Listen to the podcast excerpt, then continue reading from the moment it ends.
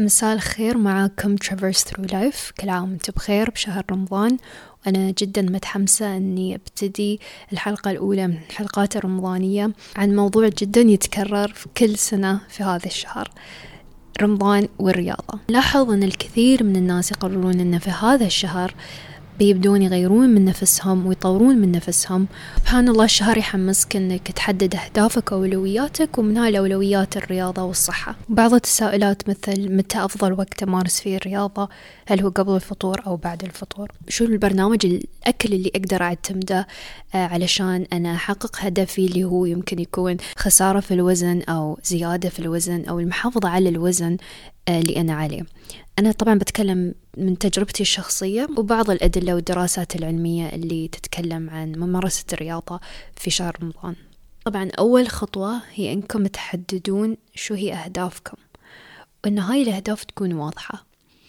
وأهم شيء تكون واقعية لأن نحن نتكلم عن شهر واحد. وفي هذا الشهر آه، نحن ما نبى التركيز يكون كلها على الرياضة لأن أكيد آه، شهر عبادة ومسؤوليات اللي عنده شغله اللي عنده عياله يبى يجابلهم. فأنا أقرر أهدافي على حسب روتيني اليومي. أنا ما بالرياضة آه، يكون عبء على يومي. بالعكس أبغى يكون منفذ لي آه، أستمتع بالرياضة وأحب اللي أسويه. وبعد ما تحددون شو هي أهدافكم وتكون واضحة بالنسبة لكم يكون الوقت أنكم تكونون برنامج. برنامج للتمرين. وأيضا برنامج الأكل للي حاب وليش قلت للي حاب لأن أعرف أن برنامج الأكل أصلا آه، في الأيام العادية اللي هي مو في شهر رمضان أصلا صعبة. ف في رمضان يكون أصعب لأن الأكل يكون أحلى والأكل يكون وأنت تكون أصلا اليوم كامل صايم وتبى تستمتع بالأكل وقت الفطور. فهذا البرنامج برنامج التمرين اللي تكونه يكون متكامل مع روتينك اليومي. على حسب هدفك أنت تبى تتمرن قبل الفطور أو تبى تتمرن عقب الفطور. طبعا هذا كله يعتمد على شو هدفك. الخطوة الثالثة هي أنك تشتغل تبدأ في الشغل. عشان يوم العيد تحس أنك شخص مختلف عن الشخص اللي كنته أول يوم رمضان. وآخر خطوة اللي هي أهم خطوة الاستمرارية. بعد رمضان تصبح الرياضة نهج وأسلوب حياة. أنا أشوف ناس آه، يشاركون أو يشتركون آه، في النادي الصحي في هذا الوقت تحديدا. وبعدها بعد شهر هذول الناس ما أشوفهم للسنة الجاية. طبعا إذا كنتوا أنتوا تمارسون الرياضة في النادي أو كنتوا تمارسونها في البيت ما يهم. أهم شيء إنكم تستمرون على اللي أنتوا بديتوا فيه أو اللي أنتوا قاعدين تسوونه. لأن أنت يمكن تشوف فرق آه، في وزنك خلال هذا الشهر بس في شيء اسمه ريلابس يعني تقدر ترجع للي كنت عليه إذا وقفت الرياضة إذا وقفت أسلوب آه، الأكل اللي أنت متبعنه آه، بعد هذا الشهر تمام ونرجع للسؤال اللي ينطرح كل سنة متى أتمرن؟ قبل الفطور؟ بعد الفطور؟ قبل الفطور بساعات؟ عقب التراويح. سؤال حلو. إذا كان هدفك خسارة في الوزن آه، فالرياضة قبل الفطور بنص ساعة بتكون مفيدة بس حاول إنك ما ترهق نفسك لأنك حاليا في حالة جفاف. جسمك خالي من السوائل وفي احتمالية إنك تفقد الوعي إذا أرهقت نفسك في هذه الفترة. إذا العكس حاب إنك تزيد من وزنك. بعد الفطور أفضل وقت. لممارسة الرياضة. آه، تقدر ترفع الأثقال وبعد رفع الأثقال آه، تسوي كارديو شوي. طبعا السؤال الثاني شو هو نوع التمرين اللي أقدر أمارسه في شهر رمضان؟ هل أمارس تمارين الاعتيادية؟ أو هل أقلل من التكرارات؟ أو هل أقلل من الأوزان؟ تقدرون تحافظون على نفس صيغة التمارين اللي أنتم معتادين عليها فقط تركزون انكم تزيدون من وقت الراحة الراحة بين التمارين وتستغلون هذا الوقت في انكم تكثرون من شرب الماء.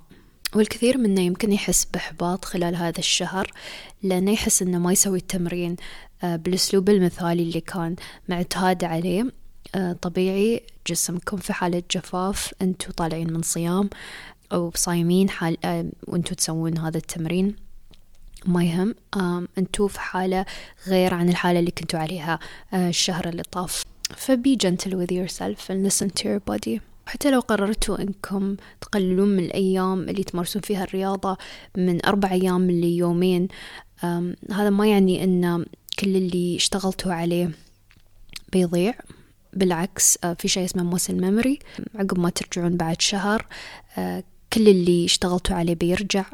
أهم شيء الاستمرارية خلال هذا الشهر إذا أنتم حابين تحافظون على وزنكم يعني أنتم ما عندكم هدف أن تقللون أو مثلا تزيدون في هذا الوزن تقدرون أيضا تحافظون على الوزن اللي أنتم عليه. عشان بعد شهر عقب ما ترجعون على روتينكم الاعتيادي يرجع كل شيء مثل ما كان. طبعا فايدة من فوائد الصيام إنه يزيد من هرمون النمو. ونحن نعرف أن الرياضة أيضا تزيد من هرمون النمو. فإنكم تجمعون هالشيئين مع بعض يرفع لكم مستوى هرمون النمو بكثرة. وبعد عقب ما تمارس الرياضة يكون جسمك بحاجة للراحة والإصلاح العضلي. فالصيام فوايد في الإصلاح. وللي يتمرن وقت الصيام بينت الدراسات أن التمارين وقت الصيام تحرق الدهون بنسبة عشرين لثلاثين بالمية أكثر وتخفف من مقاومة الأنسولين. مقاومة الأنسولين عندنا مشكلة شائعة في المجتمع فهاي بعض من فوائد الصيام. بالنسبة للأكل من وجهة نظري اللي حاب يسوي له برنامج حلو آه، بس أنا أشوف أن زيادة التجمعات في هالشهر والأكلات نحاول ما نحرم نفسنا وناكل باعتدال ونوصل لاحتياجنا اليومي ونكثر من الماء. وقبل ما ننهي هذه الحلقة في دراسة علمية من 2019 آه، بينت أن صيام رمضان يقلل من الوزن. وكل ما كانت كتلة الجسم أو ال BMI أعلى كل ما كانت الخسارة أكبر وأسرع. وهذه الخسارة في الوزن حصلت من دون أي تمارين رياضية. فصحيح أن الوزن يتغير خلال هذا الشهر وإذا أنت هدفك أن تنزل من وزنك فهذا هو الشهر المناسب لك. بس شو بيحصل بعد هذا الشهر؟ هل أنت وزنك بيستمر في النزول؟ لا لأن أنت بترجع لوضعك وروتينك اللي أنت متعود عليه قبل هذا الشهر. فالموضوع يبدأ منك أنت والقرارات اللي تتخذها في هذا الشهر تحدد أنت كيف بتستمر. مع السنة. والسبب اللي توصلوا له لأن الصيام عبارة عن time restricted eating.